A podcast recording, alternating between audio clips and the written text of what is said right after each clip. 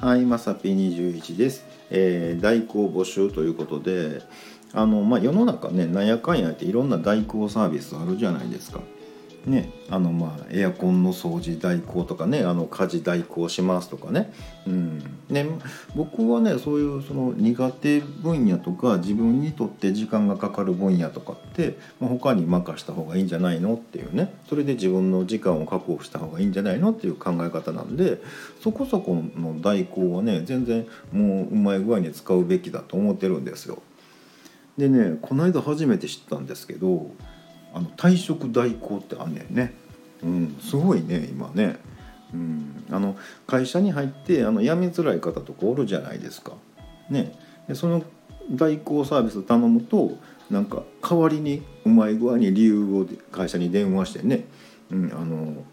退職できるように、うん、なんか理由つけてなんやかんややってくれるらしいんですよ。えそんなサービスあんのかみたいなね。うんまああのまあ使ってもいいんですけどあのそういう時ねあの、まあ、退職に関してはね、うん、とかそこから抜けたいなっていう時ねあの裏技としてねあの卒業し卒業しますって言っちゃうと意外といけますよ。なんかね退職とかね重たい話題あるじゃないですか。ねああいう時ね「あ僕ここ卒業するんで」ってねうん言っちゃうと意外と使えますよ、はい、僕もこの間使いました。はい。であの、まあ、そこにねお金払ってもいいんですけど